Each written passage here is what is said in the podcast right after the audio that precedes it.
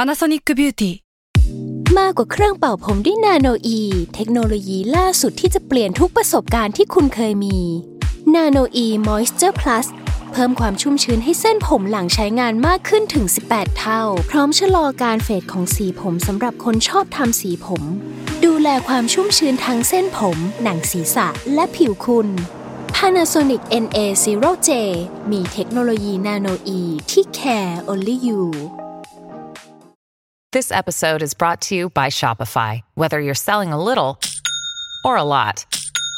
Shopify helps you do your thing, however you cha-ching. From the launch your online shop stage, all the way to the we just hit a million orders stage. No matter what stage you're in, Shopify's there to help you grow. Sign up for a $1 per month trial period at shopify.com slash special offer, all lowercase. That's shopify.com slash special offer. แซลมอนพอดแคสต์มันสดอร่อย ทฤษฎีสมคบคิดเรื่องลึกลับ สัตว์ประหลาด ฆาตกรรม ความลี้ลับที่หาสาเหตุไม่ได้ เรื่องเล่าจากเคสจริงที่น่ากลัวกว่าฟิกชั่น สวัสดีครับ ผมยศมันประพงศ์ ผมธัญวัฒน์อิพุดม นี่คือรายการ Untitled Case สวัสดีครับ ยินดีต้อนรับเข้าสู่รายการ Untitled Case ตอนที่ 171 ครับผม อืมหวันดีปะล่ะ อ่าคิดถึงว่านี่คือเทปแรกที่เรากลับมาอัดกันหลังปีใหม่นะครับ เขาเราคิดว่าเราคิดว่าคนดูน่าจะรู้อยู่แล้ว เออ นี่ถ้าถ้าผมว่าถ้าผมทักสีผมพี่อ่ะ อ่า มันจะแบบอึดอัดปะมันจะแบบว่าเป็นแบบ ไม่ไม่ไม่ awkward awkward moment ปะ ไม่ไม่ เฮ้ยไม่เจอกันแป๊บเดียวแก่ขึ้น เหี้ย ทักแบบญาติผู้ใหญ่ทักแบบว่า อ่า เหมือนเป็นงานเลี้ยงรุ่น งานเลี้ยงรุ่น งานรวม Family ญาติ Family อะไรนะ Gathering เออ Gathering อืมครับอ่าวันเนี้ย วันที่ลงเนี่ยมันน่าจะเป็นวันเด็กเนาะวันที่สิบสี่ อ่า เออ คือเราก็เลยเตรียมเรื่องเกี่ยวกับเด็กมา แต่ ครับ คือคือต้องบอกก่อนว่าการที่เราเตรียมเรื่องแบบหดหูมาในวันเด็กอะเรา อืม ไม่ได้มีเจตนา อืม ที่จะทำให้วันเด็กมันแบบดูหดหูหรือว่าน่าเศร้านะ อืม แต่จริงๆผมว่าเรื่องที่เรานำมาเล่าอะของผมเองแล้วกันไม่รู้ของพี่ทัน แต่ว่ามันเป็นอุทาหรณ์แล้วกัน อืมอืม เออ มันเป็นแบบคล้ายๆ ฟังแล้วจะตระหนักว่าวันเด็กอะอย่างน้อยมันต้องมีแบบสักมุมโลกหรือว่าทั่วทั้งมุมโลกมันต้องมีเด็กสักคนหนึ่งที่ที่ถูกประพฤติด้วยอย่างไม่ค่อยเป็นธรรมสักเท่าไหร่ ครับ เออ แล้วเราก็อยากจะ raise awareness หรือว่าแบบรณรงค์เรื่องนี้หรือว่าเล่าเล่าเรื่องนี้ออกมาให้มันกว้างขวางขึ้นแล้วกันนะค ผ รับ มอยากย้อนกลับไปว่าปีใหม่เนี่ยคุณมีอะไรใหม่ไหม ไม่มี คุณจะเข้ารายการแบบใหม่ไหม ไม่ ยังไม่ได้คิด คุณ ว่า เป็นคนใหม่อะไรบ้างไหมมีอะไรที่คุณแบบเปลี่ยนแปลงไปปะอ่ะโอเคครับอ่ะยศเล่ามาว่าไง อย่างเมื่อกี้เมื่อกี้ผมแฟดแบ็กไปนานเลย ผมแฟดแบ็กไปว่าช่วงใหม่ๆกูทำอะไรบ้างวะก็ไม่มีนะอ่ะโอเค อย่างน้อยมีเรื่องใหม่มาเล่าให้ทุกคนฟังครับ อ่าครับ อ่ะวันนี้ผมเริ่มก่อน คือถ้าผมว่าเราเราพูดถึงการเรื่องของการหายตัวไปอ่ะเพราะว่าตีมวันนี้มันคือ lost lost child นะแบบว่าเด็กที่หายตัวไปอ่ะ อืม เออคือชาว UC เนี่ยก็น่าจะคุ้นเคยกับศัพท์ที่เราใช้กันบ่อยอย่างเช่นเจนโดจอนโด อ่า เออ เจนโดคือศพของผู้หญิง หญิงที่ ที่ไม่รู้ว่าเป็นใคร เออ จอห์นโดก็คือ ผู้ชาย ผู้ชาย ใช่ใช่คือมันเป็นคำเรียกเหล่าบุคคลปริศนาที่ระบุตัวตนไม่ได้ว่าเคยเป็นใครอย่างที่พี่ธันพูดเมื่อกี้เนาะ ครับ คือเรียกได้ว่าการพบค้นพบเจนโด หรือว่าจอห์นโดอ่ะคือสำหรับผมอะมันคือการตายที่น่าเศร้าที่สุดชนิดหนึ่งก็ว่าได้ เพราะว่า อืม เราไม่รู้ด้วยซ้ำว่าพวกเขาคือใคร มันไม่ได้รับการจดจำหลังจากหลังจากโลกแห่งความตายไปด้วยซ้ำอะไรเงี้ยเนาะ ครับ เออมันเหมือนว่า completely gone ไปเลย แต่บางทีอ่ะบนโลกเนี้ยมันก็มีสิ่งที่นอกเหนือจากเจนโดจอห์นโดเนี่ยมันมีสิ่งที่เรียกว่าเบบี้โดด้วย หืม คือเบบี้โดอ่ะก็คือเหมือนจอห์นโดเจนโดแหละว่าเป็นเวอร์ชันที่เป็นเด็ก อ่า เออ คือผมอะเชื่อว่า Boy in the Box ของพี่ หรือว่าที่พี่เคยเล่าเนาะ อ่า หรือว่าแบบเป็นเคสการค้นพบเด็กที่ไม่สามารถระบุตัวตนได้อะ อ่า ก็สามารถเรียกว่า Baby Doll ได้เหมือนกัน อ่า เอ เอ อ อรู้ แล้ววันนี้ผมก็ได้เตรียมเรื่องของ Baby Doll คนหนึ่งมาเล่าให้ทุกคนฟังกันนะครับ ครับ จุดเริ่มต้นของเรื่องเนี้ยพี่ทันมันเริ่มจากผู้หญิงคนหนึ่งครับที่ตอนนั้นน่ะเธอพาหมาไปเดินเล่นอยู่ที่บริเวณชายฝั่ง เป็นแบบมีหินมีชายหาดอยู่เนี่ยเนาะอยู่แบบชายฝั่งของเกาะเดียไอแลนด์ อืม คือเกาะชื่อเดียเนาะใกล้ๆกับเมืองบอสตัน รัฐแมสซาชูเซตส์นะครับ ในช่วงเวลาบ่ายๆของวันที่ 25 มิถุนายนปี 2015 นี่เองก็คือเกิดขึ้นไม่นาน ขณะที่เธอกำลังเดินจูงอยู่เนี่ยพี่ทัน หมาที่เธอจูงเนี่ยมันเหมือนแบบอยู่ดีมันก็รีแอคกับอะไรบางอย่าง เหมือนแบบอยู่ดีก็เหมือนได้กลิ่นอะไรบางอย่าง แล้วก็วิ่งเข้าไป อืม ปรากฏว่าจุดที่หมามันวิ่งหยุดอะมันคือถุงพลาสติก อืม ที่เป็นถุงขยะ วางอยู่แบบนอนแอ่งแมงอยู่ หมาตัวเนี้ยมันก็เดินเข้าไปดมๆ แล้วก็เริ่มมีพฤติกรรมแปลกๆ กับถุงใบนี้ ครับ คือคงไม่ต้องอุบเนาะเพราะว่าทุกคนน่าจะพอเดาได้ว่าพล็อตมาแบบนี้ด้วยธีมแบบเนี้ยมันจะมีอะไรอยู่ข้างในนั้น หลายคนคงจะเดาได้แล้วว่าข้างในเนี่ยมันคือ ร่างของเด็กที่เสียชีวิตแล้ว อืม คือเด็กคนเนี้ยมีส่วนสูงแค่ประมาณเกือบหนึ่งเมตรเท่านั้นเองคือเรียกได้ว่ายังอยู่ในช่วงวัยที่ยังเป็นเด็กแบเบาะอยู่เลยอะ่ะแล้วก็แบบอายุประมาณสองสามขวบเลยวันเนี้ยแล้วก็ใส่แค่เพียงกางเกงเลกกิ้งสีขาว ที่ถูกยัดเอาไว้ข้างใน พร้อมกับผ้าห่มลายม้าลายที่อยู่ในถุงเนี่ยที่อยู่ในถุงขยะใบเนี้ยนะครับ จากรายละเอียดเบื้องต้นที่ผมได้ให้ไปเนี่ยก็พอจะวิเคราะห์ได้เราๆว่า เด็กคนเนี้ยน่าจะยังมีอายุไม่เยอะก็คืออย่างที่ผมบอกว่าสองสามขวบเนาะ ครับ มันทำให้น่าเศร้ามากเว้ยเมื่อคิดต่อไปว่า แล้วเด็กอายุเท่าเนี้ยมาลงเอยอยู่ในถุงขยะริมชายฝั่งได้ยังไง แล้วมันเกิดอะไรขึ้นก่อนหน้านี้นะครับ จากการสันนิษฐานเบื้องต้นไม่ทัน เจ้าหน้าที่อะคาดว่าเด็กคนเนี้ยน่าจะเสียชีวิตได้ไม่นานมากนัก ก่อนจะถูกค้นพบ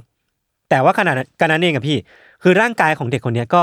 ย่อยสลายแล้วก็มีสภาพที่บวมน้ำอะในระดับหนึ่งแล้วอะ อืม ทำให้การตรวจสอบหาตัวตนของเด็กคนเนี้ยเป็นไปได้อย่างยากมากๆ ทั้งลายมือที่มันเคยควรจะตรวจสอบง่ายเนาะ อืม ใบหน้าอะไรเงี้ย อืม คือมันก็ถูกน้ำถูกน้ำทะเลกัดถูกทำให้บวมจนไม่สามารถนำไปตรวจสอบได้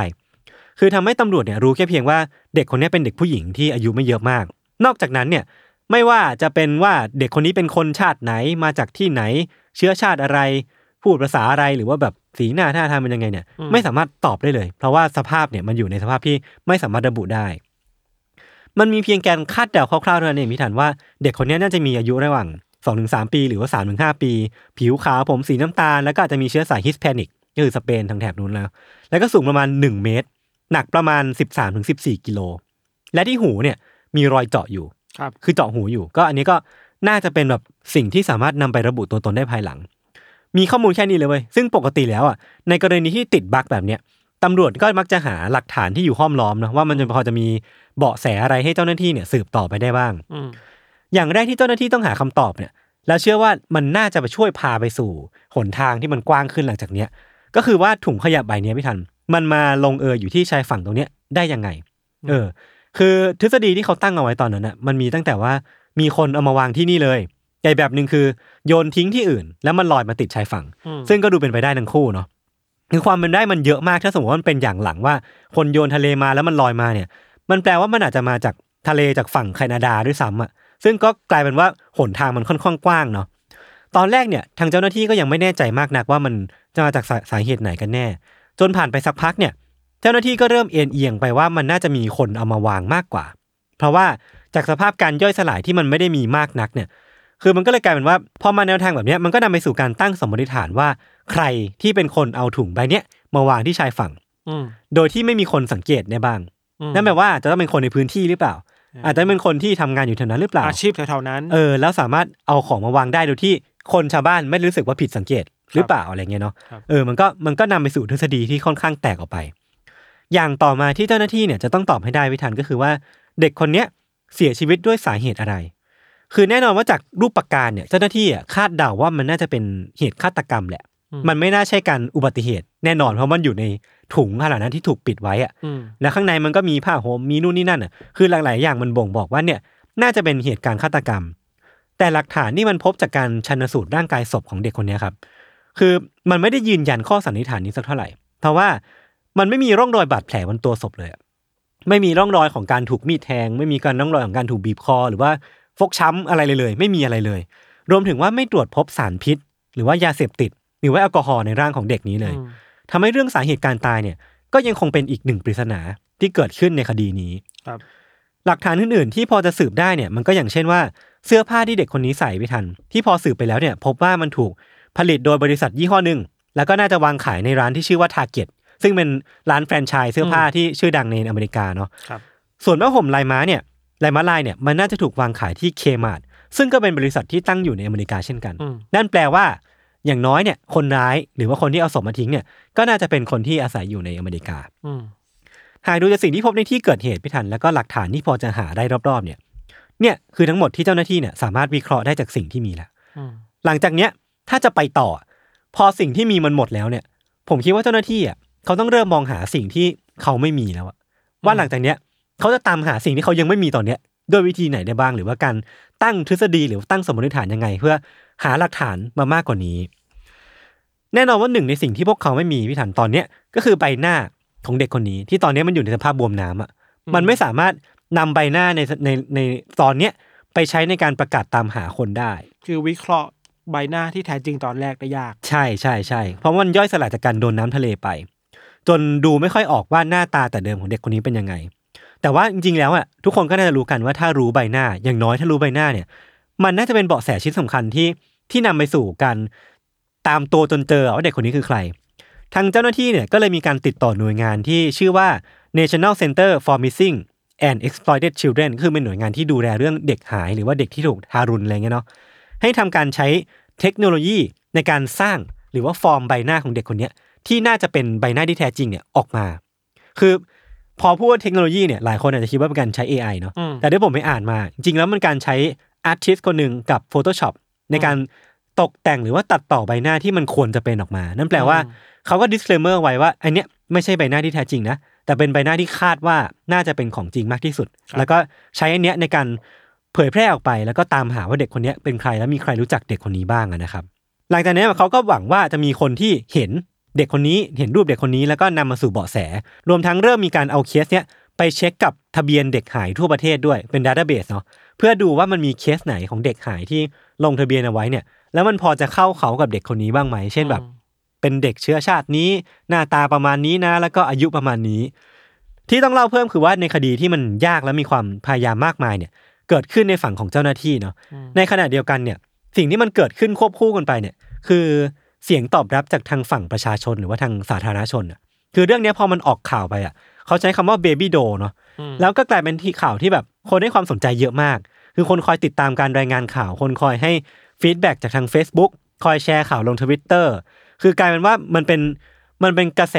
ในช่วงหนึ่งเลยที่คนเนี่ยแห่แชร์ภาพสังเคราะห์ของเด็กคนเนี้ยออกไปทั่วเพื่อช่วยกันกระจายเสียง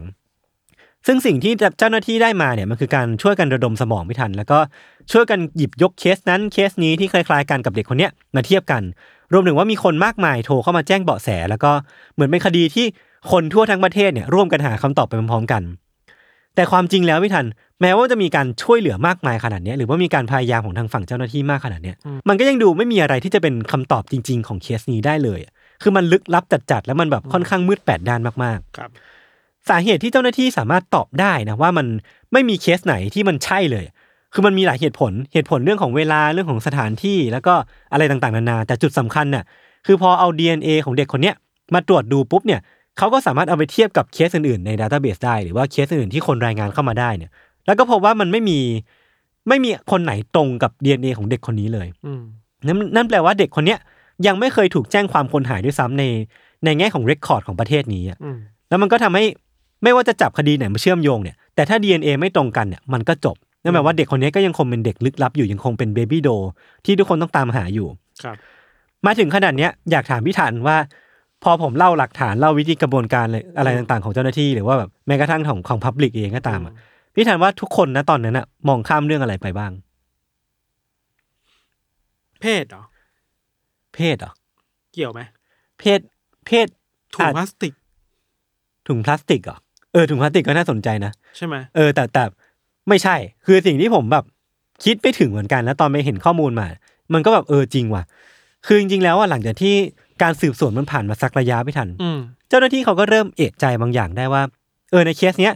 ถ้า DNA ของเด็กมันไม่ตรงกับใครในฐานข้อมูลคนหายเลยอะมันแปลว่าอะไรได้บ้าง หรือว่านำไปสู่ความเป็นไปได้ไหนได้บ้างเนาะ อืม มันอาจจะแปลว่าเด็กคนเนี้ยอาจจะเกิดมาโดยที่ไม่ได้รับการลงทะเบียน อืม คือไม่ได้ไม่ได้รับการแจ้งเกิด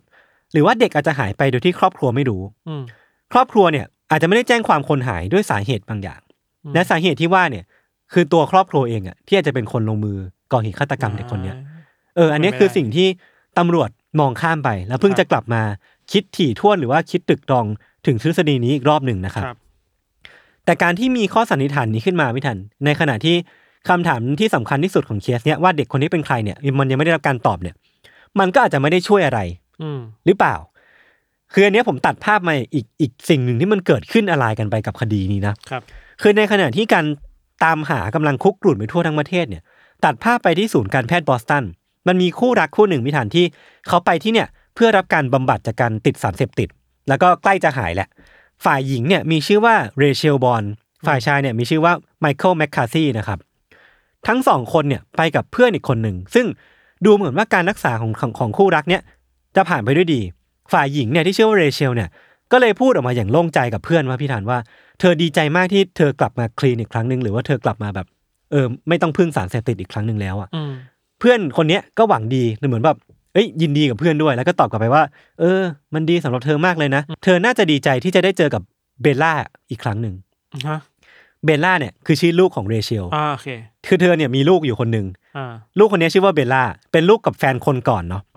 คนรอบตัวพี่ทันรู้กันดีว่าเรเชลเนี่ยรักเบลล่ามาก อืม คือเธอมักจะแบบลงรูปของเบลล่าในโซเชียลมีเดียลงใน Facebook แล้วก็เลี้ยงดูลูกคนนี้เป็นอย่างดี พยายามหาเงินมาซื้อของซื้อของเล่น พาเธอไปเที่ยวที่นู่นที่นี่ แล้วก็แชร์เรื่องราวให้กับคนรอบตัวเธอฟังอยู่เสมอ แต่วันหนึ่งอ่ะ เพื่อนคนเนี้ยก็จำได้นะเพื่อนของของเรเชลเนี่ยบอกว่าเออวันหนึ่งเบลล่าก็หายตัวไปอะ ม คือเขาไม่ได้เจอกับเบลล่าอีกเลย คือหายไปจากการรับรู้ของคนรอบตัว โดยที่พอไปถามเรเชลอะก็บอกว่าเอ้ยเบลล่าเนี่ยถูกหน่วยงานเยาวชนเอาตัวไป เพราะว่าเรเชลอ่ะติดยา อ่า สะแฟนเขาก็ติดยา อ่า หน่วยงานก็เลยเอาตัวไปแล้วก็เอาไปเลี้ยงดู ตอนเนี้ยเขาก็แบบต้องพยายามทำตัวคลีนเพื่อจะได้เบลล่ากลับมา ครับ แต่พอเพื่อนคนเนี้ยพูดไปว่าเอ้ยพอคุณคลีนแล้วเนี่ยเบลล่าจะกลับมาใช่ไหมอ่ะเรเชลกลับร้องไห้ออกมาไม่ทัน คือ ไม่ได้บอกไม่ได้เพราะว่าดีใจ เออ คือพูดออกมาว่า เธอจะไม่มีวันได้เจอลูกอีกแล้วอ่ะ าฮะ แล้วเธอก็เฉลยต่อมาว่าแมคคาร์ตี้อ่ะแฟนของเธอ เออ ฆ่าลูกฆ่าเบลล่าไปแล้ว เออ อ่า ด้วยการต่อยท้องอ่ะ เด็กเล็กๆเนี่ยนะ เออ เด็กสามขวบอ่ะ อ่าฮะ แล้วแฟนฆ่าแฟนของเธอเนี่ยฆ่าด้วยการต่อยท้อง และเธอเองเนี่ย ก็มีส่วนร่วมกัน ส่วนร่วมกับการช่วยกันจำกำจัดศพด้วย จัดการ คื กับ อ ศพ เป็น ด้วย คนสม ผู้สม รู้ รู้ ร่ ร่ ว ว ม ม คิ คิ ด ด อ่า ใช่ใช่ใช่ คือพอเพื่อนคนเนี้ยได้ยินเรื่องที่มันแบบน่าตกใจมากๆว่า คือไม่คิดว่าจะออกมาจากปากของเรเชลที่ดูรักลูกมากมากๆนึกออกปะ ม เออเพื่อนคนเนี้ยก็เลยไปเชื่อมโยงกับข่าวของเบบี้โด เชื่อมโยงการหายตัวไปของเบลล่ากับข่าวเบบี้โด แล้วก็เชื่อมากๆ จากรูปที่เห็นในในข่าว แล้วก็หน้าตาของเบลล่าว่าสองคนเนี้ยน่าจะเป็นคนเดียวกัน ม เขาก็เลยมั่นใจมากว่าเนี่ยเขาจะต้องแจ้งความเรื่องนี้ เขาก็เลยไปปรึกษาพี่สาว แล้วก็นำไปสู่การแจ้งความ แล้วก็นำไปสู่การบุกค้นห้องของเรเชลในวันต่อมา คือตำรวจเนี่ยก็ใช้เวลาไม่นานไม่ทัน คือมันไม่ได้ซับซ้อนอะไรมากเลย หน้าตาหลักฐานหรือว่ารูปการณ์ทั้งหมดจากคำสารภาพของเรเชลเนี่ยผมข้ามมาเลยแล้วกันนะว่า อืม มันสามารถพิสูจน์ได้เลยว่าเบลล่าเท่ากับเบบี้โด เด็กคนนั้นคือเบลล่า ใช่ใช่ใช่แล้วเรื่องราวเนี่ยมันก็ดูเหมือนว่าจะเป็นไปตามข้อสันนิษฐานที่ตำรวจมีว่า คนที่ให้การดูแลเบลล่าเนี่ยแหละหรือว่าเบบี้โดเนี่ยแหละที่อยู่เบื้องหลังเรื่องทั้งหมดนี้เอง แต่ผู้ชายล่ะ เออ นั่นแหละ คือพอมีการขึ้นลงขึ้นศาลนะพี่ทัน เรื่องราวทั้งหมดมันก็เฉลยออกมา อย่างที่บอกว่าจริง ๆ แล้วเรเชลเนี่ย แม้ว่าจะมีประวัติโดนจับมาบ้างนะจากการ อืม ค้าประเวณีหรือว่าการติดยาเสพติด อืม แต่เธอเนี่ยก็ยืนยันแล้วก็คนรอบตัวก็ยืนยันว่าเธอรักเบลล่ามากๆเว้ยซึ่งคนที่อยู่รอบตัวก็บอกเรื่องนี้แบบตรงกันหมดเลย ถึงขนาดคือเรเชลเนี่ยเคยถึงขนาดอัพ Facebook ลงว่าแบบเอ้ยเธอรักเบลล่ามากๆนะและการมีอยู่ของเบลล่าเนี่ยทำให้เธอรู้สึกชีวิตมีคุณค่าอีกครั้งหนึ่ง อืม เออแม้กระทั่งว่าพ่อที่ให้กำเนิดเบลล่าที่เป็นแฟนเก่าของเรเชลเนี่ย อืม ที่ไม่ได้อยู่ด้วยกันแล้วเนี่ยก็ยังรับรับทราบเรื่องนี้ดีว่าเรเชลเนี่ยดูแลเบลล่าเป็นอย่างดี ครับ แล้วก็ถ้าใครได้เห็นรูปของเธอที่น่าจะขึ้นใน YouTube นะคือเบลล่าเป็นเด็กที่แบบอ้วนท้วมสมบูรณ์อ่ะแก้มตุ๋ยน่ารักเลยอ่ะ อืม แล้วก็ดูดูว่าน่าจะเลี้ยงดูมันอย่างดี แต่ทุกอย่างมันเปลี่ยนไป อันนี้ตามคำบอกเล่าของเรเชลบอกว่าพอแมคคาซี่เข้ามาในชีวิตของเธออะมันก็เปลี่ยนไปทุกอย่างเลย อืม คือแมกกาซี่เนี่ยเข้ามาในชีวิตของเรเชลตอนเดือนมกราคมปี ครับ 2015 ก็คือในปีเดียวกับที่เบลล่าหายตัวไป และหลังจากนั้นอ่ะพอทั้งคู่คบกันอ่ะเรเชลไม่ได้อัปเดตลง Facebook อีกเลยเว้ย อืม คือหายไปเลยจาก Facebook จากโซเชียลมีเดียต่างๆ มันน่าจะมีพิรุธบางอย่างเกิดขึ้น แล้วก็จากหลักฐานแล้วก็คำบอกเล่าที่ปรากฏในคดีอ่ะดูเหมือนว่าแมคคาซี่เนี่ยจะเป็นคนติดยาที่เชื่อแล้วก็ลุ่มหลงในเรื่องของปีศาจซาตานเดวิล อืม เขาเชื่อเรื่องนี้มาก ๆ ถึง อืม ขนาดที่เขามักจะใช้ความรุนแรงกับเบลล่า แล้วก็ทำเรื่องเลวร้ายกับเธอตลอด เพราะเชื่อว่าเด็กคนเนี้ยถูกปีศาจสิงสู่ ทำไมอ่ะ ไม่รู้เลย ใช่ไหม เออ คือมันเป็นแค่ความเชื่อของเขาเลยอะ อืมอืม จากคำบอกเล่าของเพื่อนที่เคยไปนอนห้องของเรเชลแล้วก็แมคคาซี่เนี่ยเขาเล่าให้ฟังว่าเขาเคยเห็นแมคคาซี่เนี่ย ขังเบลล่าเอาไว้ในตู้เสื้อผ้าเนี่ยเกือบชั่วโมง คือเบลล่าก็กรีดร้องอะโวยวายงองแงออกมาแบบดังมาก ๆ อย่างทรมาน อืม แมคคาซี่เนี่ยให้เหตุผลว่า เนี่ยเบลล่าถูกปีศาจเข้าสิงก็เลยร้องตั้งร้องขนาดเนี้ย อืม แต่จริงๆมันมันร้องเพราะถูกขังอ่ะ ใช่ เออมันไม่ใช่อะไรเลยเว้ย ลองไม่ใช่สาเหตุ ใช่ ลองคืออาการที่เด็กเจ็บป เอ ว อ ด เออเออ ทรมานมากกว่า คือมันเป็นความเชื่อที่มันแบบฝังหัวมากๆของแมกกาซี่ แล้วมันก็รุนแรงมากๆ ที่มันนำไปสู่การเสียชีวิตของเบลล่าในคืนที่เกิดเหตุนั่นแหละ ครับ อันนี้เล่าแบบดีเทล ถ้าสมมติว่าใครไม่อยากฟังก็อาจจะกดสกิปไปแล้วกันเนาะ ครับ คือคืนนั้นนะครับเบลล่าเนี่ยด้วยความที่ยังเป็นเด็กอยู่เนี่ย คือเธอเนี่ยไม่อยากจะไปนอน คือมีความแบบอาการงองแงตามประษาเด็กนึกออกปะ อืม แบบว่าเออหนูยังไม่อยากนอนเลย ซึ่งมันก็เป็นเรื่องปกติมาก อืม ๆ แต่สิ่งที่เรเชลเนี่ยเห็นว่าแมคคาซี่เนี่ยทำกับเด็กที่ไม่ยอมนอนคือว่าเขาก็ต่อยไปที่ท้องของเบลล่าอย่างรุนแรง อืม ต่อยแบบหลายหมัดอะ ม จนจนเบลล่าเนี่ย ตัวงอแล้วก็ แล้วก็สีผิวของเธอเนี่ยเริ่มเปลี่ยนเป็นสีเทา สีฟ้า เพราะช้ำเหรอ พอช้ำแล้วก็น่าจะเพราะอวัยวะภายในมันมีการบอบช้ำแล้วก็ขาดอากาศขาดออกซิเจนอะไรประมาณนั้นนะครับ แล้วหลังจากนั้นเนี่ยเธอก็เสียชีวิตลงไม่ทัน อืม สิ่งแรกที่แมกกาซี่ทำกับเรเชลในฐานะแม่ที่ตอนนั้นน่ะ วิ่งเข้าไปโอบอุ้มร่างของเบลล่าเนี่ย อืม คือการบีบคอของเรเชลอ่ะ บีบคอจนแน่นแล้วบอกว่า ถ้าเอาเรื่องเนี้ยไปบอกกับคนอื่นหรือว่าตำรวจเนี่ย เขาจะฆ่าเธอซะคือมันมันเป็นการใช้ความรุนแรงที่สุดโต่งมากๆเนาะ ทั้งกับเด็กนั้นเท่ากับผู้หญิง ใช่ใช่ใช่ก่อนที่จะปิดท้ายเอาไว้ว่าไอเด็กเนี่ยมันถูกปีศาจเข้าสิง แล้วมันสมควรตาย อืม เรเชลไม่ต้องไปไม่ต้องไปใส่ใจมันมาก ม เออ แล้วก็เป็นนันจบเรื่องลง ม จากนั้นทั้งสองคนเนี่ยก็ช่วยกันเอาร่างของเบลล่าเนี่ยใส่ถุงแล้วก็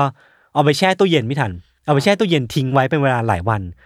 คือในช่วงเวลาหลายวันก่อนที่เขาจะกำจัดศพอ่ะ ทั้งสองคนก็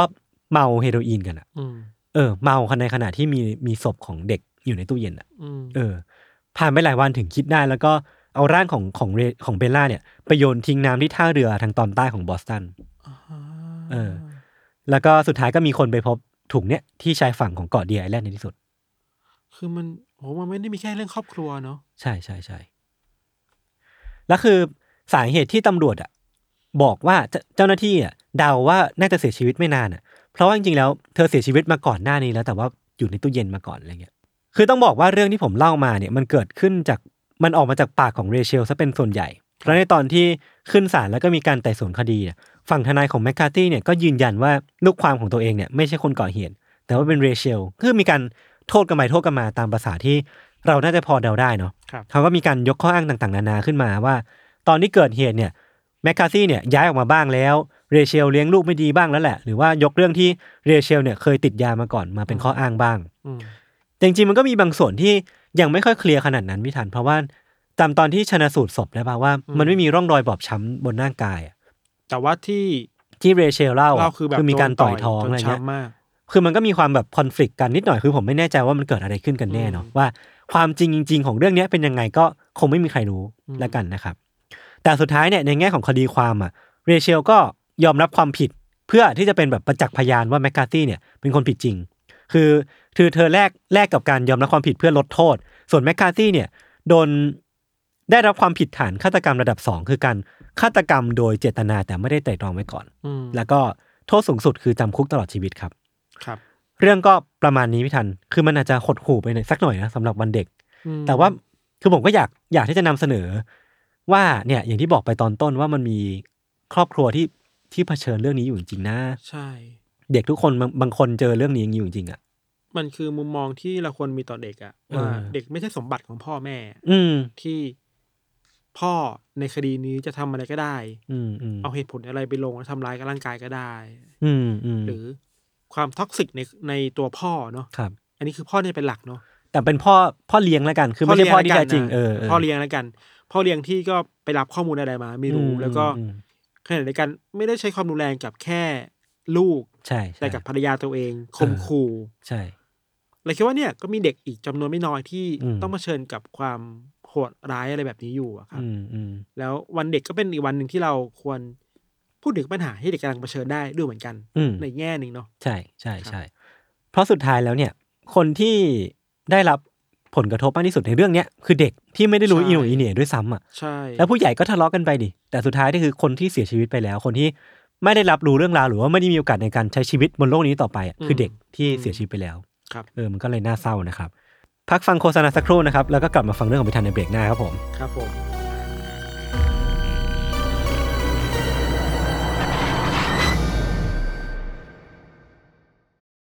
Your brain needs support, and new Ollie Brainy Chews are a delightful way to take care of your cognitive health. Made with scientifically backed ingredients like Thai ginger, L-theanine, and caffeine, Brainy Chews support healthy brain function and help you find your focus, stay chill, or get energized. Be kind to your mind and get these nootropic chews at ollie.com. That's O L L Y.com. These statements have not been evaluated by the Food and Drug Administration. This product is not intended to diagnose, treat, cure, or prevent any disease.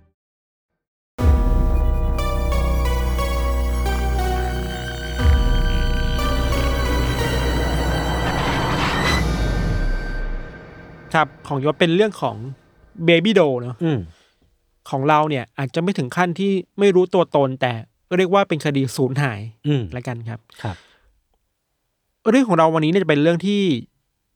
เป็นคดีที่ค่อนข้างสะพรึงกลัวประมาณหนึ่งแล้วก็สร้างข้อถกเถียงที่สุด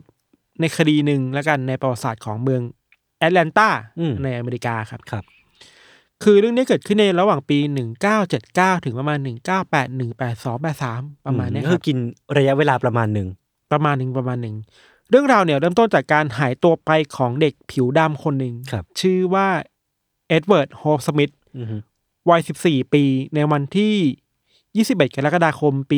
1979 ครับ ครับ เอ็ดเวิร์ดเนี่ยก็ออกไปเที่ยวกับเพื่อนที่ลานสเก็ตในในชานเมืองเนาะ แล้วหลังจากที่แยกทางกับเพื่อนเนี่ย เพื่อนก็บอกว่าเฮ้ยเอ็ดเวิร์ดบอกจะกลับจะกลับบ้านแล้ว อืม แต่เอ็ดเวิร์ดก็ไปไม่ถึงบ้านเว้ย คืนนั้นก็ไม่มีใครกลับมาที่บ้านเลย พ่อแม่ก็เป็นกังวลใช่ปะสี่วันหลังจากนั้นนะครับ หลังจากที่เอ็ดเวิร์ดหายตัวไปอ่ะเพื่อนของเอ็ดเวิร์ดอีกคนหนึ่งชื่อว่าอัลเฟรดอีแวนเนี่ย อืม วัยสิบสามปีที่ก็อาศัยอยู่ในเมืองเดียวกันนะครับ อืม ก็หายตัวไปเหมือนกัน อืม เคสของอัลเฟรดเนี่ยคือว่าอัลเฟรดบอกกับที่บ้านว่าเดี๋ยวจะเข้าเมืองไปดูหนังกับเพื่อนนะ ครับ แต่คืนนั้นเขาก็ไม่กลับมาถึงบ้าน พอเด็กทั้งสองคนนี้หายตัวไปครับยศครอบครัวก็แน่นอนว่าก็เขาเรียกว่าอะไรนะเดือดร้อนใจเนาะ อ่อ่ ลูกหายไปทั้งคนนะครับ พอทั้งสองครอบครัวเนี่ย ได้ไปแจ้งความกับตำรวจอะแล้วก็เหมือนเดิมเลยปัญหาที่เราเคยพูดกันตลอดว่า พอตำรวจได้รับแจ้งความแล้วตำรวจไม่ค่อยให้ความสนใจเท่าไหร่ อืม เหตุผลหนึ่งที่ตำรวจพูดคือว่า เฮ้ย ลูกคุณไปเล่นกับเพื่อนหรือเปล่า อ่า หนีออกจากบ้านหรือเปล่า เดี๋ยวก็กลับมาคงไม่ใช่เรื่องซีเรียสอะไรหรอก อืม แต่อันที่จริงแล้วเราขอโน้ตไว้ตรงนี้ด้วยว่าไอ้การปฏิเสธที่จะจริงจังกับคดีคนหายเด็กหายของตำรวจเนะครับยศ อืม ในเคสของสองเคสเนี่ย มันพัวพันหลายอย่างอย่างแรกคือว่า มันเคยมีผลสำรวจและงานวิจัยว่า ในแอตแลนตาเนี่ยมีคดีเด็กหายเยอะมาก อืม แล้วทำให้ภาระของหน่วยงานเล็กๆ ที่ดูแลเรื่องเด็กหายในตำรวจของแอตแลนตาเนี่ย อื มันรับมือไม่ไหว อืม เพราะฉะนั้นเวลามันมีเคสเข้ามาตำรวจจะพยายามแบบปัดทิ้งไปก่อนอ่ะ ก็คือแบบมันโหลด มันโหลดไม่ไหวแล้ว อ่ามั มันเต็มไม้เต็มมือแล้วก็เป็นความน่าเศร้าในเชิงโครงสร้างเนาะ ครับ อีกอย่างหนึ่งคือว่าเด็กทั้งสองคนนะครับรวมถึงชุมชนที่เด็กทั้งสองคนอยู่อ่ะ มันชุมชนที่ค่อนข้างยากจน อืม เพราะฉะนั้นสายตาตำรวจผิวขาว อืม มองกับเด็กผิวดำที่หายตัวไป มันก็มีเรื่องอคติทางชนชั้น ครับ สีผิวอยู่ด้วยครับ มันก็ไม่แปลกที่ตำรวจจะไม่ให้ความสนใจ ซึ่งก็มีความไม่แปลกที่ก็น่างูนิดใจเนาะ อืมอืมอืม หลังจากนั้นนะครับพอตำรวจไม่สนใจอะไรเท่าไหร่อ่ะ อืม จากหนึ่งวันผ่านไปกลายเป็นเกือบสัปดาห์ยศมันก็มีเรื่องเกิดขึ้นคือว่า ก็มีคนพบศพของเด็กผู้ชายผิวดำคนหนึ่ง ที่อยู่ในบริเวณป่างรกๆข้างทางในแอตแลนตานี่แหละ พอตำรวจเข้าไปตรวจสอบบริเวณนั้นนะครับ ก็พบว่าตรงนั้นน่ะไม่ได้มีแค่ศพศพเดียว แต่มีเด็กอีกคนหนึ่งอยู่ข้างๆด้วย อืม อยู่ในบริเวณใกล้ๆกัน ผลของการตรวจสอบอะยศก็พบว่าเด็กที่เสียชีวิตไปทั้งสองคนก็คือเอ็ดเวิร์ดแล้วก็อัลเฟรดนั่นแหละสองคนนั้นที่หายตัวไปเมื่อไม่กี่วันก่อนหน้านี้ ผลของการชันสูตรศพพบว่าเอ็ดเวิร์ดเนี่ยน่าจะเสียชีวิตจากการถูกยิง อืม ขณะที่อัลเฟรดเนี่ยนาน่าจะเสียชีวิตด้วยการถูกรัดคอ ครับ เชื่อประโยชน์ว่าการพบเด็กสองคนในครั้งนี้อ่ะ อืม มันเป็นเพียงแค่จุดเริ่มต้นของคดีที่อีกยาวไกลมากเว้ย อ่า ดราม่าหนึ่งที่เกิดขึ้นหลังจากที่ตำรวจพบศพของเอ็ดเวิร์ดแล้วก็อัลเฟรดก็คือว่า เสียงของครอบครัวทั้งสองครอบครัวในยยศก็ตั้งคำถามกับหน้าที่ อืม ท่าที แน่นอน ตำรวจเนาะ ครับ ที่แบบเฮ้ยทำไมคุณทำแบบนี้อ่ะ อืม คุณไม่จริงจังเด็กลูกเด็กชั้นหายลูกชั้นตายอ่ะ อืม พวกเขาโกรธมาก ๆ กับที่ตำรวจดูแคลนการหายตัวไปของเด็กทั้งสองคนนะครับ อืม ขณะเดียวกัน รีแอคชั่นของตำรวจก็ค่อนข้างแย่ครับ อืม โดยเฉพาะความเห็นของตำรวจที่บอกว่า เอ้ย พวกเราอ่ะไปรู้มานะว่า ลูกของคนเอ้ยโทษนะแมมเอ้ยพวกเรารู้นะ รู้มานะว่า ลูกของพวกคุณทั้งสองคนน่ะ คือเด็กทั้งสองคนเนี่ย ก่อนหายตัวไปอ่ะ ไปเสพกัญชากับเพื่อนมา มันคือการพยายามจากวิทิมเบลมิงว่า อ่า นี่ไง อ่าอ่า เด็กพวกคุณเป็นเสพกัญชาไปเหลวแหลกหรือเปล่า เพราะฉะนั้น เออ ก็หายตัวไปไง อืมแล้วมีหลักฐานสนับสนุนไหม ไม่แน่ใจแต่ว่า เออ นี่คือคำกล่าวว่างตำรวจพูดกับครอบครัวที่ทำให้ครอบครัวโกรธมากอ่ะ ครับ คือทูบีแฟร์ถึงแม้เด็กทั้งสองคนจะนิสัยไม่ดี อืม แต่การหายตัวไปก็คือดีที่ตำรวจควรจะรับผิดชอบเนาะ ใช่ มันคนละหน้าที่มันคนละเรื่องกั คนละเรื่องกันครับ เออ ทั้งนี้เองครับตำรวจก็ไม่ได้ทำคดีสองคดีนี้ให้คืบหน้าเท่าไหร่ครับ ครับ พวกเขาไม่เจอพยานไม่มีหลักฐานสำคัญอะไรจากคดีนี้เลยเว้ยและก็ไม่มีผู้ต้องสงสัยเลยครับ อืม เหตุการณ์เนี่ยมันก็ผ่านไปความแค้นที่ชาวบ้านมีกับตำรวจก็มากขึ้นเรื่อยๆเนาะเวลาผ่านมาถึงวันที่ 4 กันยายนปี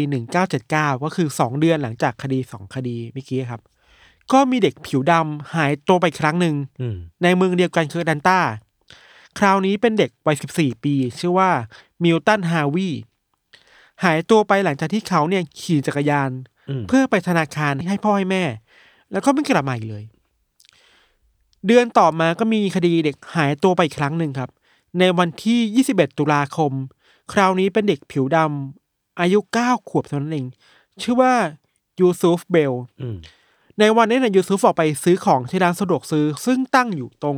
สี่แยกกลางชุมชนที่มีรถขับผ่าน พลุกพล่าน ไม่พลุกพล่านมากแต่มันเป็นย่านชุมชนที่แบบ อ่าอ่ามั มันมีบ้านคนมีรถขับผ่านอยู่บ่อยๆครับ มีพยานในคดีนี้เห็นว่า ก่อนที่ยูทูบจะหายตัวไปอ่ะมีรถคันหนึ่งสีน้ำเงินได้มาจอดเทียบข้างๆ แล้วแต่พยานไม่เห็นหน้านะคนขับเป็นใครแต่เห็นว่า เด็กคนเนี้ยขึ้นรถคันนี้ไป อืม แล้วก็หายตัวไปเลย อืม แม่ของยูทูบชื่อว่าคุณคามิลเบลนะครับคุณคามิลเนี่ยไม่พอใจกับท่าทีตำรวจมาก ๆ เหมือนเดิมนะครับ เพราะว่าตำรวจออกมาสื่อสารเหมือนเดิมเลยว่า เอ้ย นี่ไม่ใช่เรื่องใหญ่อะไร เนี่ยขึ้นรถไปเดี๋ยวกลับมา อืม ประมาณนี้นะสุดท้ายแล้วครับ แม่ก็ต้องไปเดินเข้าไปหาสื่อมวลชนท้องถิ่นนะเพื่อบอกเฮ้ยคุณ ช่วยหน่อย ฉันขอพูดหน่อย อ่า ฉันไม่ไหวแล้วครับ คุณคามีบอกกับสื่อท้องถิ่นว่า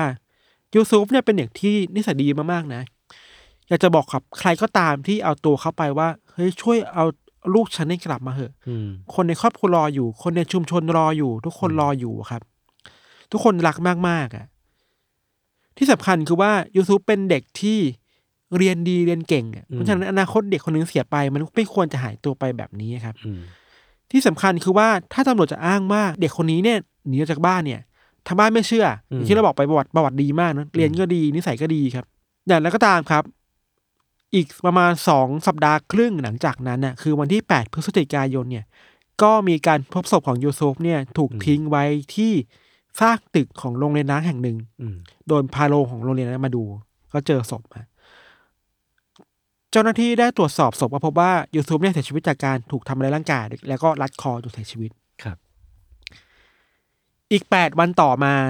มีคนที่กำลังขุดคุยหาขยะในบริเวณชานเมืองกำลังหาขยะมาขายเนี่ย ก็พบกับร่างของเด็กชายคนหนึ่งโดยบังเอิญยศ อืม พอตำรวจมาตรวจสอบก็ยืนยันได้ว่านี่คือร่างของมิวตันฮาวี อืม เด็กอีกคนนึงที่หายไป ที่หาย ก่อนหน้านี้ ตัวไปก่อน แต่ไม่เจอ หน้านี้ ศพ ร่างกายของมิวตันฮาวิเนี่ย อยู่ในสภาพที่ค่อนข้างเน่าเปื่อยแล้ว อืม จนทำให้การตรวจสอบสาเหตุการเสียชีวิตเนี่ยมันเป็นไปได้ยากมากเว้ย ครับ เราขอรีแคปสั้นๆนะว่าเล่ามาถึงตรงนี้เนี่ย มันมีเด็กที่หายตัวไปทั้งหมด 4 คน อืม เอ็ดเวิร์ดโฮปสมิธและอัลเฟรดอีแวนหายตัวไปในเดือนกรกฎาคม อืม มิลตันฮาวิหายตัวไปในเดือนกันยายน ยูซุฟเบลหายตัวไปในเดือนพฤศจิกายน ทั้งสี่คนนี้เป็นเด็กผิวดำหมด หม เล ด ย เลย อยู่ในย่านชานเมืองที่ยากจนหมดเลย และเป็นไปได้สูงมากว่าพวกเขาถูกฆาตกรรมเนาะ อืม ถึงอย่างนั้นนายศ ไม่เชื่อต้องเชื่อว่าตำรวจยังไม่เชื่อมโยงเอาคดีสี่คดีเนี่ย เข้าไปด้วยกันน่ะ เออ เป็นไปได้ไงวะเนี่ย ตำรวจอ้างว่าหลักฐานที่โยงความเชื่อมโยงเข้าหากันเนี่ยมันไม่มีเว้ย ทั้งๆที่มันมีทั้งแบบการรัดคอกันบีบ ใช่ คอกัน มันมีแพทเทิร์นด้วยนะ เออ เป้าหมายคือคล้ายๆกันคือเด็กผิวดำอะค อื รับ ม อืม ที่น่าสนใจคือว่าตำรวจพูดแบบไม่รู้พูดออกมาได้ไงว่า สิ่งที่เรารู้ตอนเนี้ยคือรู้แค่จุดทิ้งศพ พวกเราไม่รู้คลามซีนที่ซ้ำไปว่าจุดที่ฆ่าเด็กอยู่ไหน อืม เพราะฉะนั้นอ่ะจะไปหาหลักฐานหาพยานมามันไม่ได้ อืม พูดให้ชัดเจนมากขึ้นก็ว่าขนาดคดีเดียวอ่ะ เด็กหนึ่งคนอ่ะ ยังไม่มีข้อมูลเลย อืม เพราะฉะนั้นจะเอาสี่คดีมารวมกันอ่ะเหมือนยิ่งยาก อืม ในมุมของตำรวจเนาะซึ่งนั่นแหละฟังแล้วชาวบ้านก็ไม่พอใจมากๆว่า อืม คุณพูดอย่างนี้เหมือนคุณปัดความรับผิดชอบออกไปจากตัว เออ แล้วแล้วมันจะไม่คืบไม่ไม่สืบจริง ๆ หรอ เพราะว่า อืม มันมีหนึ่งสองสามสี่มันอาจจะมีห้าหกเจ็ดแปด ใช่อย่างที่ ก็ได้ อย่างที่เยอะบอกเลยครับ คนที่งุนหงิดและโกรธแค้นมากที่สุดอ่ะคือครอบครัวของเหยื่อทั้งสี่คน อ่า คือโดยเฉพาะคุณคามิลเบลที่เป็นแม่ของยูซูปอ่ะเธอจัดตั้งกลุ่มตัวเองเลยนะ อืม เพื่อสืบคดีนี้ด้วยตัวเองคือรอมึงไม่ไหวแล้ว เอ อ่ะ อไม่ไหวแล้ว ขณะที่ชุมชนของคนผิวดำหลายแห่งในอแลนตาครับ ก็เริ่มสมัครสมานสามัคคีกันมากขึ้น พูดคุยกันมากขึ้น ปรึกษากันมากขึ้นว่าเฮ้ยเราจะช่วยเหลือลูกๆของเรายังไงดีนะครับ อลูกๆของเราตอนเนี้ยเป็นเป้าหมายของใครไม่รู้อยู่อะครับ อืม บางชุมชนถึงกับขั้นแจกไม้เบสบอลให้เด็กๆเดินกลับบ้านนะยศ อืม เพื่อป้องกันตัวเอง ป้องกันตัวเองมันก็เป็นภาพที่น่าเศร้าอ่ะ ขณะที่กลุ่มแม่ๆก็ตั้งตั้งกลุ่มขึ้นมาอย่างเป็นทางการ เพื่อแบบสืบคดีเอง เพื่อกดดันตำรวจให้ทำงานมากขึ้นกว่าเดิมอะครับ อืม ถึงอย่างนั้นยศ คนร้ายก็ไม่หยุดแค่นั้น ครับ คนร้ายกลับมาก่อเหตุอีกครั้งในวันที่ 4 มีนาคม ปีถัดไปคือ 1980 อืม เหยื่อคราวนี้ชื่อว่าแองเจลเลนี่ เด็กผู้หญิงผิวดำวัย 12 ปี หายตัวไปหลังจากที่ไปดูทีวีที่บ้านเพื่อน อืม และกำลังเดินกลับบ้านตัวเองก็หายไประหว่างนั้นครับ ตอน 4 โมงเย็น อืม เมื่อที่บ้านของแองเจลรู้ว่าลูกหายตัวไป แล้วแจ้งตำรวจยศเชื่อไหมว่ามันผ่านคดีมันสี่คดีแล้วว่า อ่า ตำรวจทำเหมือนเดิมเลยเว้ยว่าโอเค เราทำอะไรวันนี้ไม่ได้เว้ย เชยเจ็บหัวเลย พูดเหมือนเดิมเป๊ะเลยว่าเด็กน่าจะไปเที่ยวเล่นกับเพื่อนหรือเปล่ารออีกสักพักนึงแล้วกันค่อยมาแจ้งความใหม่นะเดี๋ยว อืม ดูแลคดีให้ ครับ ศพของแองเจลถูกพบในป่าในบริเวณที่ห่างบ้านออกไปอีกแค่ไม่กี่บล็อกอะยศ อืม หนึ่งวันหลังจากที่พบศพของแองเจลมีเด็กผู้ชายอีกคนหนึ่งคนหายตัวไป และ ชื่อว่าเจฟฟรี อ่า ย์แมนทิสวัยสิบเอ็ดปี ครับ โดยหายตัวไประหว่างที่กำลังออกไปทำธุระให้กับแม่ อืม แถวแถวๆชุมชน ครับ เคสนี้มีพยานที่บอกตำรวจว่าเห็นเจฟฟรีย์เนี่ย อืม ขึ้นรถเก๋งสีน้ำเงินคันหนึ่งไปเว้ย ซึ่งมันก็จะคล้าย ๆ กับ คดีแรก เออ ๆขณะเดียวกัน มันก็เริ่มมีข่าวลือในหมู่เด็กๆ ผิวดำแล้วอะว่า เฮ้ย เราเห็นรถสีเนี่ย อืม ขับมาวนเวียนอยู่หน้าโรงเรียนทั้งวันเลยอะบางคนก็เห็นว่ามันมีใครไม่รู้มาชอบมาด้อมๆมองๆหน้าโรงเรียนแบบแปลกๆ คือ คนร้ายไหมไม่รู้อะ อ่า แต่มันเกิดความ มัน แพ มีคน นิค ที่มีพิรุษอยู่ เออถึงแม้ว่าจะเห็นอะไรที่มันแปลกไปเด็กๆก็มีแพนิคขึ้นมาแล้วครับคือ ครับ ความกลัวมันเกิดขึ้นในชุมชนแล้วอ่ะหนึ่งเดือนหลังจากที่เจฟฟี่แมนเทสหายตัวไปครับยศ ก็มีเด็กผิวดำมีหนึ่งคน ชื่อว่าเอริกมิดเดิลบรูคหายตัวไปเหมือนกัน ครับ ในระหว่างที่กำลังขี่จักรยานกลับบ้าน นี่มันคนที่เก้าแล้วมั้งเนี่ยยไม่ใช่ เรื่อยๆเลยคนที่หกแล้ว คนที่ ซ้ำอะ แปดเออ ศพของเอริกเนี่ย ถูกพบในวันต่อมา ครับ ในบริเวณคล้ายๆกับโรงรถเก่าอะ อืม แล้วก็ข้างๆกับจักรยานที่เขาหายตัวไปด้วยกัน สาเหตุเสียชีวิตของเอริกคือว่าถูกทำร้ายบริเวณศีรษะอย่างรุนแรง แปลว่าพฤติกรรมการก่อเหตุอะมันมีความโกรธแค้น อืม คือ ตั้งใจเอาชีวิตจริง ๆอะ อืม ในเดือนมิถุนายนปี 1980นายศ ถือได้ว่าเป็นช่วงเวลาที่พีคที่สุดของคดีก็ว่าได้ โดยมีเคสของเด็กผิวดำที่หายตัวไปต่อเนื่องสามคน ภายในเดือนเดียว ใช่ คริสโตเฟอร์ ดิชาร์สัน 12 ปีหายตัวไประหว่าง เดินทางไปสระว่ายน้ อืม ำศพถูกค้นพบในเดือนมกราคมของปีถัดไป ลาทอนยาวิลสัน อายุ 7 ปี หายตัวไปจากห้องนอนตัวเองที่บ้าน อืม ชั้นสอง อืม แล้วห้องนอนเนี่ยอยู่ริมหน้าต่างแล้ว ระหว่างหน้าต่างกับห้องนอนน่ะมีเตียงนอนของพี่อยู่สองคนแล้วคนร้ายอะปีนขึ้นมาที่ห้อง ข้าม ข้าม เตียงนอน พี่ไปสองคนแล้วก็ลักพาตัวลาทอนยาเจ็ดปีเนี่ย โอ้โห ออกไปที่หน้าต่างโดยที่ไม่มีใครได้ยินไม่มีใครเห็น ครับ คดีของลาทอนยาวิลสันเนี่ย หายตัวไปในวันที่ 22 มิถุนายน วันที่ 23 มิถุนายนในวันต่อไปแอรอนไวช์10 ปี หายตัวไปหลังจากที่เข้าไปซื้อของที่ร้านขายของชำในชุมชน พยานบอกว่าเห็นชายผิวดำคนหนึ่งวัยประมาณ 30 ปีเดินเข้ามาคุยกับแอรอน แล้วก็ขับรถสีน้ำเงิน อ่า คล้ายๆกับที่ผ่านมาเลย พาแอรอนไปจากที่นั่น อืม วันต่อมาก็มีการพบศพของแอรอนเนี่ย ถูกพบว่าที่ใต้สะพานแห่งหนึ่งในแอตแลนตาเหมือนเดิมครับ สภาพที่คอหักนะ ครอบครัวของแอรอนคิดว่าเขาไม่น่าจะไปวิ่งเล่นอยู่บนสะพานที่มันสูงๆสะพานที่เราเรียกสะพาน ข้ามแม่น้ำที่ค่อนข้างสูงในอเมริกาครับ อืม แล้วก็แอรอนเองเป็นคนที่เด็กมาก แล้วเด็กอะคงกลัวที่สูงอ่ะ คงไม่แบบวิ่งเล่นในแถวๆนั้นนะครับ เป็นไม่ได้ว่าคนร้ายน่าจะฆ่าที่อื่น แล้วก็เอาแอรอนอ่ะโยนศพลงมาถึงข้างล่างเนาะ จริง ๆ ยังมีเคสอีกเยอะมากนะยศ เราไม่สามารถเล่าให้หมดได้ อืม แต่สรุปว่าตลอดทั้งปี 1980 มีเด็กผิวดำในแอตแลนตาหายตัวไปอย่างประหลาดมากถึง 13 ราย โอ้โห ส่วนใหญ่แล้วพบศพตามมาในภายหลัง ครับ คือไม่ใช่คดีที่หนีออกจากบ้านแน่ๆอะ อืม คือหนีออกไปคือหายไปแล้วก็เสียชีวิตในภายหลังครับ อืม สถานที่ที่คนร้ายมักนำศพมาทิ้งคือบริเวณที่รกร้าง ครับ ใต้สะพานโรงรถที่ไม่มีคนหรือริมป่าอะไรเงี้ยครับแน่นอนทั้งหมดคือผิวดำหมดเลย อืม จุดเปลี่ยนสำคัญคือเคสการหายตัวไปของคดีคดีหนึ่ง เป็นเด็กวัยสิบปีชื่อว่าเอิร์ลเทอร์เรลครับ เอิร์ลเนี่ยหายตัวไป ก่อนที่คนร้ายจะโทรกลับมาที่ครอบครัวของเอิร์ลไว้ยโทรมาเพื่อเรียกค่าไถ่ อืม แต่ว่าตอนที่คนร้ายบอกกับครอบครัวบอกว่าเนี่ยตอนเนี่ยจับตัวเอิร์ลเนี่ยอยู่ที่รัฐอลาบามานะ อืม ไอ้ความที่อยู่ที่อลาบามาเนี่ย มันทำให้คดีเนี่ยไม่ได้เป็นคดีของแอตแลนตาอีกต่อไป อืม แล้วพอมันเป็นคดีของสองรัฐเนี่ย มันแปลว่า FBI อ่ะต้องเข้ามาทำเองแล้ว ครับ ก็เป็นช่องว่างหนึ่งทำไม FBI เข้ามาจัดการคดีนี้ครับ พอ FBI เข้ามาดูในคดีนี้เนี่ยตำรวจก็เริ่มยอมรับแล้วว่า โอเคโอเคคดีต่างๆมันเชื่อมโยงกันว่ะ อืม คือที่ผ่านมาท้องถิ่นมันไม่ค่อยสนใจอ่ะ อืม แต่พอมีส่วนกลางมาดูแล้วโอเค มันเชื่อมโยงกัน ทางที่ มันมีแพทเทิร์นนี้มานานแล้ว มันเกือบยี่สิบศพได้แล้วปะถ้ารวมกับ ใช่ เจ็ดเก้ากับแปดสิวเนี่ย หลายคนแล้วมากครับ เออ แพทเทิร์นที่ทาง FBI พบจากการนำข้อมูลของคดีหลาย ๆ คดีมารวมกันยศคือว่าเหยื่อทั้งหมดแน่นอนเป็นผิวสีดำในเด็กเหล่านี้ตกเป็นเหยื่อในบริเวณชุมชนด้วยซ้ำไป ครับ ขณะเดียวกันพวกเขาเนี่ยอยู่ในย่านที่ค่อนข้างยากจน เด็กหลาย ๆ คนต้องหาเงินจากการขายของเล็ก ๆ น้อย อืม ๆ กับผู้คนที่เดินผ่านไปตามถนน เพราะฉะนั้นไม่แปลกที่พวกเขาจะต้องจำเป็นต้องเข้าหาผู้คนที่แปลกหน้าเนาะ อืม ผนวกกับเสียงเรียกร้องจากชาวบ้านที่ดังขึ้นเรื่อยๆอ่ะคือเด็กหายไปสิบยี่สิบคนแล้วยศ อืม แต่คุณยังไม่มีแม้แต่ผู้ต้องสงสัยแม้แต่คนเดียวเลยอ่ะ มันทำอะไรกันอยู่เนาะ อืม ชาวบ้านเริ่มกังวลแล้วว่าเฮ้ยหรือว่าพวกเรากำลังรับมือกับฆาตกรต่อเนื่องวะ เออมีมันมีโอกาสสูงมากเลยแหละ ใช่แล้วมันมีแพทเทิร์นเนาะ ครับ หรือไม่ก็บางคนคิดไปแล้วว่าไอการที่เด็กๆผิวดำเป็นเป้าหมายหลักเนี่ย หรือว่ามันเป็นฝีมือของขบวนการแบบ KKK หรือเปล่า อืมอืมอืม ที่เกลียดชังคนผิวดำเป็นทุนเดิมอยู่แล้ว ครับ ชุมชนคนผิวดำในแอตแลนตาก็มักจะออกมาช่วยเหลือกันและกันเองครับยศ คือมีครั้งหนึ่งที่พวกเขาเนี่ยระดมคนประมาณ 400 คนนะเดินไปตามชานเมืองเลยอะว่า เราจะเจอศพของคนที่หายไปไหม อืม สรุปว่าเจอ ก็คือเคสของลาทอนยาวิลสันนี่แหละ ครับ เด็กที่หายมาจากบ้านตัวเองอะเจออ ม ที่สำคัญคือว่าร่างของลาทอนยาวิลสันเนี่ย อยู่ห่างจากบ้านที่หายไปไม่แค่แค่ไม่กี่บล็อกเองนะ อืม แล้วการชันสูตรศพพบว่า น่าจะเสียชีวิตไปไม่นานหลังจากที่คนร้ายลักพาตัวไป อ่า แปลว่าทำอะไรรวดเร็วมากแล้วทิ้งไว้แถวนั้นอะ อ่า อะไรแบบเนี้ยมันเป็นข้อสะท้อนว่า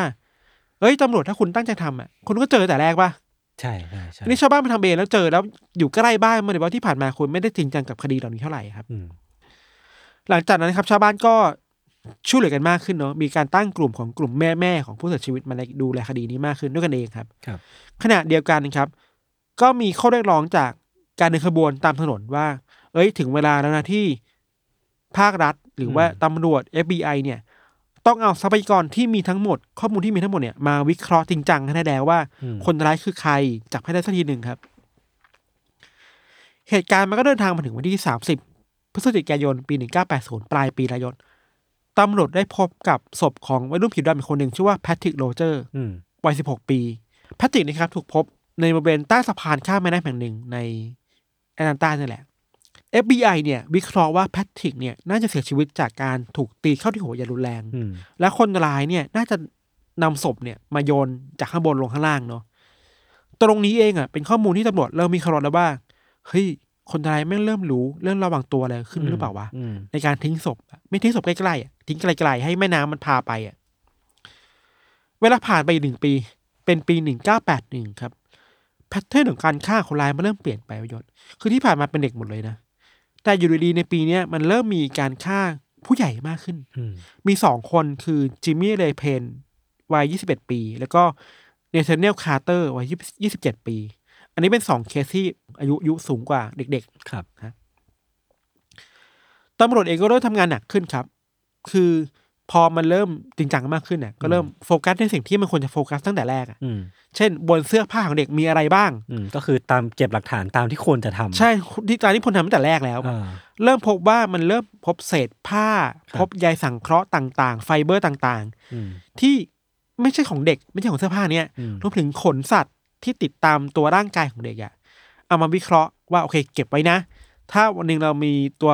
ผู้ต้องสงสัยเนี่ยถ้ามันแมทชก็คือใช่เลย อืม ก็เริ่มอะไรมามากขึ้นครับ แต่ความโชคร้ายคือว่าข้อมูลเหล่าเนี้ยไอ้พวกพบใบสังเคราะห์พบนู่นพบนี่อ่ะข้อมูลเหล่าเนี้ยมันหลุดไปที่นักข่าวบ่อยๆเว้ย อืม จนทำให้คดีเนี่ยมันเริ่มเปลี่ยนไปคือว่าคนร้ายก็ตามข่าวอยู่แล้วไง อ่า เพราะฉะนั้นก็เริ่มระวังตัวมากขึ้น อืมก็เริ่มไม่ใช่ไม่ใส่เสื้อผ้าที่มันมีขนหลุดหรือว่า เออ อีกอย่างหนึ่งคือเริ่มทิ้งศพในที่ที่ห่างไกลมากขึ้น โดยเฉพาะสะพานนะ อ่า คือทิ้งจากสะพานอ่ะมาทิ้งแล้วลงแม่น้ำอ่ะแล้วสมมติจะลอยตามแม่น้ำเพราะฉะนั้นไอ้หลักฐานพวกนี้มันจะหายไป อืม ถึงอย่างนั้นนะครับ ทาง FBI เนี่ยที่ถนัดเรื่องการโปรไฟล์ลิงฆาตกรเรื่องวิเคราะห์พฤติกรรมฆาตกรมากขึ้นเนี่ย อืม เริ่มว่าเฮ้ยไอปีสองปีที่ผ่านมา เราวิ่งตามเกมคนร้ายตลอดเวลาเลยนะ อืม คือมันทำมาอะไรแล้วตามมันไปอ่ะเพราะฉะนั้นถ้าจับได้มันต้องไปวิ่งดักหน้าคนร้ายเว้ย อืม ไอวิธีการหนึ่งที่เป็นแผนการของทาง FBI คือว่า โอเค เรารู้แล้วว่าชวงช่วงหลังๆมาเนี่ย มันชอบทิ้งศพตามสะพาน อืม เพราะฉะนั้นเราต้องไปดักที่สะพาน คือในแอตแอตแลนตามันจะมีสะพานที่ทิ้ง เยอะ ศพได้ไม่ได้เยอะเหรอ เยอะเยอะ เย เย อะ อะ ใช่ไหม คือกระจายกำลังตำรวจเป็นร้อยสองร้อยคนน่ะ อืม ทุกสะพานเท่าที่มีอ่ะไปดักเช่น ไปดักในพงหญ้า อืมอืม บางคนก็ดักปลายสะพาน ต้นสะพานก็มีอะไรครับ ทีมหนึ่งประมาณสี่ห้าคนต่อสะพานหนึ่งครับ แล้วดักทั้งคืนทั้งวัน อืม ไม่ได้นอนกันนะครับ แผนการคือจะดักอย่างเนี้ยหนึ่งเดือน อืม เจอไหมไม่เจอก็ค่อยเปลี่ยนแผน อืม เวลาผ่านไปจากวันสองวันสามวันก็ไม่เจออะไรเลยยศแต่พอมันถึงวันที่ยี่สิบสองพฤษภาคม ซึ่งเป็นวันสุดท้ายของแผนการนี้อ่ะ อืมอืมอืม ตำรวจทีมหนึ่งที่กำลังดักซุ่มอยู่ตรงใต้สะพานก็ได้ยินเสียงตุ้ม อืม เหมือนมีคนทิ้งอะไรลงมาลงแม่น้ำเว้ย อ่า ตรงเนี้ยมันคือสะพานข้ามแม่น้ำชื่อว่าชาดาชูชีริเวอร์ครับ ครับ อาจจะเอาอาจจะออกเสียงว่าแชทาฮูชีก็ได้นะตำรวจที่สังเกตการณ์อยู่ที่สะพานเนี่ยก็บอกไปบอกเพื่อนทั้งหมดเฮ้ย อืม เราได้ยินเสียงนี้ว่ะ อืม ไปดูหน่อยตำรวจที่อยู่ข้างบนก็ไปดูว่าพบกับรถคันหนึ่งค่อยๆเลื่อนออกมา จากตรงที่ตรงกลางครับ อืม พอตำรวจเข้าไปคุยกับคนขับรถคนนั้นน่ะ ก็เชื่อไหมว่าเป็นคนผิวดำ อืม เปิดประตูรถออกมา พูดคำแรกคือว่า คุณจับผมเพราะคดีผู้นั้นใช่ไหม อืม คือแบบ ถ้าเป็นคนธรรมดาจะแบบ เอ้ยอะไร อ่าอ่าอ่า แต่นี่คือเฮ้ยเพราะคดีเด็กใช่ไหม อืม แต่ถึงอย่างนั้นเนี่ยตำรวจก็จับอะไรไม่ได้อะ อืม คือมันไม่มีหลักฐานในมัดตัวว่าเอ้ยเจอศพเด็กในรถมันไม่มีอะไรเลยอะ อืม พบแค่เชือกแค่เชือกเดียวเส้นเดียวในรถนะครับ ถึงแม้ตอนนี้ตำรวจทำอะไรไม่ได้อะแต่ตำรวจก็เพ่งเล็งไว้แล้วว่าเออชายคนนี้ต้องดูไว้อะ รถคันนี้ทะเบียนนี้ ใช่ แล้วก็ตรวจสอบทะเบียนรถตรวจสอบบัตรประชาชนเพราะว่า ผู้ชายคนนี้ชื่อว่าเวนวิลเลียมส์ ครับ เป็นช่างภาพอิสระ แล้วก็ที่ผ่านมาทำงานเป็นแบบ เป็นทำงานตามสตูดิโอเสียงเพลงทำงานตามฟรีแลนซ์ช่างภาพนักข่าวบ้างในบางทีอะไรเงี้ย ซึ่งไม่แปลกที่จะทำให้คนร้ายมันดูข้อมูลของการสืบสวนว่ามันตามนักข่าวไปตลอดนะฮะ อืมอืม ในเฟสหลังจากเนี้ยสนุก แต่ว่าเราเล่าได้ไม่เยอะมาก คือว่าหลังจากที่เวนเวนวิลเลียมเนี่ยกลายเป็นผู้ต้องสงสัยคนแรก และคนเดียวในคดีนี้ที่มีอยู่อะครับ อืม ตำรวจไม่มีหลักฐานอะไรที่สามารถโยงไปหาเวนวิลเลียมให้กับคดีเด็กได้เลยเว้ย อืม มีแค่สองคดีที่เป็นคดีผู้ใหญ่อะ อือฮึ ที่โยงไปได้ คือตำรวจพบว่า ไอ้พวกเส้นใยสังเคราะห์ต่างๆ หรือขนสัตว์ต่างๆนะที่พบศพบนศพของผู้ใหญ่สองคนในคดีหลังๆ มาเนี่ย มันเชื่อมโยงเข้ากับเส้นใยที่อยู่บนรถของเวนวิลเลียม อืม รวมถึงขนสัตว์ขนหมาเนี่ยคือหมาที่บ้านของเวนเหมือนกัน อืม แต่ว่าคดีเด็กอีกยี่สิบกว่าคดีเนี่ย จับไม่ได้เลย อืม คือไม่แมทเลย ทีนี้ทำไงต่อตำรวจก็โอเคเอาเอาเท่าที่มี ก็เลยในคดีแค่คดีเนี่ยครับสองคดีเนี่ยเอาขึ้นศาลไปแล้วก็สุดท้ายแล้ว เข้าใจว่าเป็นระบบลูกขุนมั้งแล้วก็ลูกขุนก็ตัดสินใจให้เวนเนี่ยมีความผิดจริง อืม แล้วก็ถูกจำคุกระยะแบบตลอดชีวิตไป ครับ อะไรครับ ในระหว่างคดีเนี่ยเราลืมเล่าไปว่า ในระหว่างที่เบนวิลเลียมกลายเป็นผู้ต้องสงสัยอ่ะ อืม เป็นคนที่ฉลาดมากนะ ไม่ว่าจะเป็นคนร้ายตัวจริงหรือไม่ก็ตามยศคือ อืมอรู้เลยว่าถูกจับตัวใช่ไหมถูกจับมองใช่ไหม พาตัวเองไปหาสื่อเลยอะ อืม เรียกสื่อไว้สื่อเดี๋ยววันนี้ผมจะมีแถลงข่าวที่บ้านนะ อืม แต่ห้ามห้ามเปิดหน้าผมนะ เอาเสียงผมไปได้อย่างเดียว อืม บอกว่าผมทำอะไรมาบ้าง ผมไม่ได้สนใจนะ ผมเป็นคนยังไงมาอะไรเงี้ยแต่สุดท้ายแล้วหลักฐานที่ตำรวจมีในสองคดีของผู้ใหญ่ก็มัดตัวเวรได้ครับ ครับ ถึงขนาดนั้นน่ะ ความไว้วางใจที่ชาวบ้านมีกับคดีเนี่ย มันก็ยังไม่มีเว้ย เออ คืออ้าวแล้วคดีเด็กล่ะ อืม คือที่ถูกจับเป็นคดีผู้ใหญ่นะแล้วคดีเด็กแหละมันมันมันมันคือกันหรือเปล่า มันเท่ากันหรือเปล่าอ่ะ เออ คือเอาจริงๆก็ไม่มีใครตอบได้นะ นี่ไม่ตอบได้ ว่าว่าเวนคือฆาตกรที่ฆ่าเด็กหรือเปล่า เพราะว่าหลักฐานมันไม่ได้ไม่ได้สนับสนุนขนาดนั้น ใช่ จนถึงวันนี้อ่ะ เออ แม้จะอยู่ในคุกอ่ะเวนวิลเลียมก็ยังยืนยันความบริสุทธิ์ใจของตัวเองอยู่ตลอดว่า ผมไม่ได้ฆ่าเด็ก ครับ ผมไม่เคยเป็นฆาตกรฆ่าคน อืม ประมาณนี้ยศ แล้วแล้วหลังจากที่เขาโดนจับอะมันจะมีเด็กหายแล้วตาย คดีหมดแล้ว ก็คือ คดีในแพทย์นี้ไม่มีอีกแล้ว เออเออใน แล้ว ช่วงนั้นใช่ไหม ในช่วงนั้น เออ แล้วก็ลืมเล่าไปว่าไอ้หลังจากที่มันมีเสียงตุ้มลงในแม่น้ำอ่ะ อืม อีกไม่กี่วันต่อมาก็มีการพบศพของคนอีกคนหนึ่ง อยู่ในทางของ อยู่ใน แม่ำ ทางน้ำ เออ ก็เริ่มแมทชกับเวนวิลเลียนได้มาก อื ขึ้น มอืมอืม คดีเนี้ยถามว่าเศร้าตรงไหนเราคิดว่าอย่างแรกคือ ความสะเพร่าของตำรวจ เออ มันมันเกินความว่าสะเพร่าไปอีกนะ มันคือความสะเพร่า มั เว้ น ย คือความว่าไม่ใส่ใจปะวะ ที่แปลกมากเดียน่าคุยมากขึ้นคือว่า ในแอตแลนตาเวลานั้นนายศเชื่อไหมว่ากวเนอร์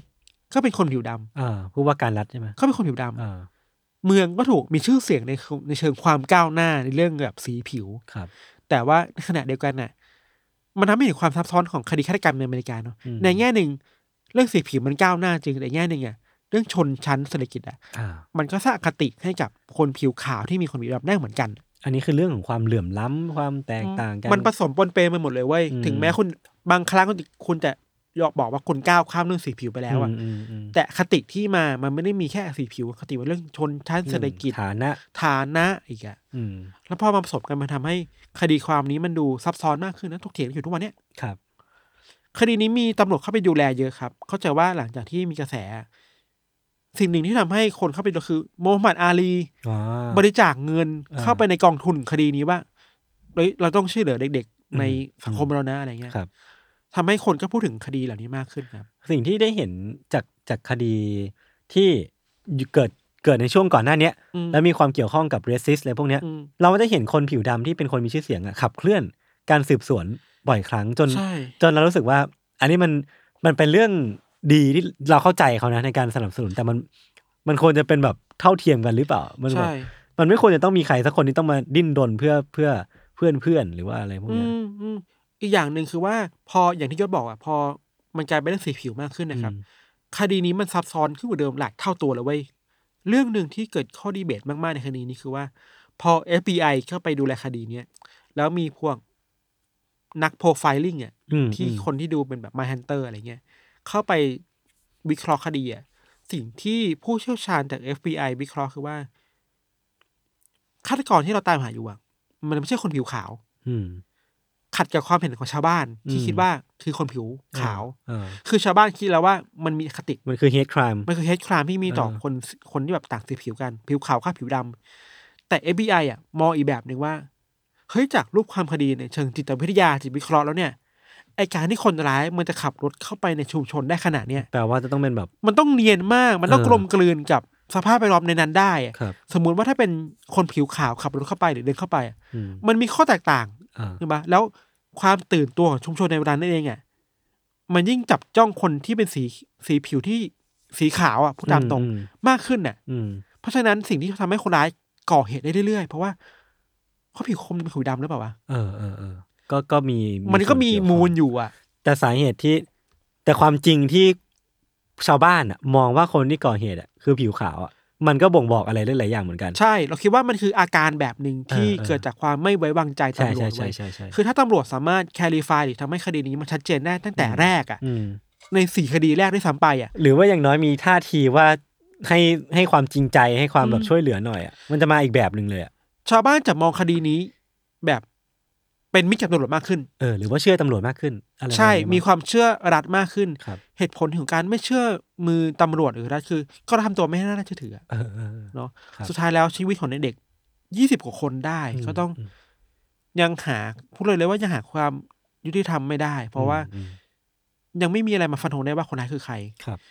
บางคนก็วิเคราะห์ไปว่าคนร้ายน่าจะลอยนวลอยู่หรือเปล่า เพราะว่า อืม มันมันเห็นโอกาสว่าโอเคเบนวิลเลียมโดนจับไปแล้วอ่ะ อืม เพราะฉะนั้นก็ถึงเวลาฉันจะละเลิกทำ อืม จะได้รอดตัวไปแล้วอะ แต่มันก็เกิดขึ้นได้ยากเนาะกับพวกฆาตกรต่อเนื่อง เราก็เดาเดาไม่ถูก เราไม่ นะ ถูกเหมือนกันเราไม่ถูกเหมือนกัน เออ นั่นแหละครับ ก็เป็นคดีที่ค่อนข้าง อย่างที่เราบอกมีมีปมให้ถกเถียงเยอะ ครับ เห็นปัญหาเยอะ อืม สุดท้ายแล้วปัญหาทั้งหมดทั้งมวลเนี่ยทั้งก้อนใหญ่ๆของปัญหาเนี่ย คนที่เสียหายที่สุดคือเด็ก ใช่ใช่ทั้งสองเรื่องที่เราเล่ากันนะ มันคือโลกที่เด็ก ต้องมาแบกรับความโหดร้ายของผู้ใหญ่อะ เออเออเออเออ เนาะ ครับ ทางเรื่องของยศของเราอะเด็ก อื ที่ ม ไม่รู้เรื่องเลยอะ ใช่ ยังมีเด็กอีกจำนวนไม่น้อยเนาะในโลกของเราที่แบบว่า ต้องมาแบกรับความบิดเบี้ยวของผู้ใหญ่ อืม ตัวที่ไม่ ตัว แฟ เอง ร์ เป็นเหยื่อ ตัวเองเป็นเหยื่อโดยที่ไม่รู้เรื่องอะไรเลยอะไรอย่างเงี้คยค รั รับ บ ก็ปัญหาเรื่องนี้คิดว่าต้องพูดกันต่อไปแหละ อืม เพื่อให้มันแฟร์ทุกคนนะครับ ครับ ผมประมาณนี้ยศ อ่ะโอเค งั้นวันนี้ก็ประมาณนี้ครับ ก็ติดตามรายการ u n d e r c a s e ของเราทั้งสองคนได้ทุกช่องทางของ s ซมมอนพอดแคสต์นะครับ ครับ วันนี้ผมสองคนลาไปก่อน สวัสดีครับ สวัสดีครับ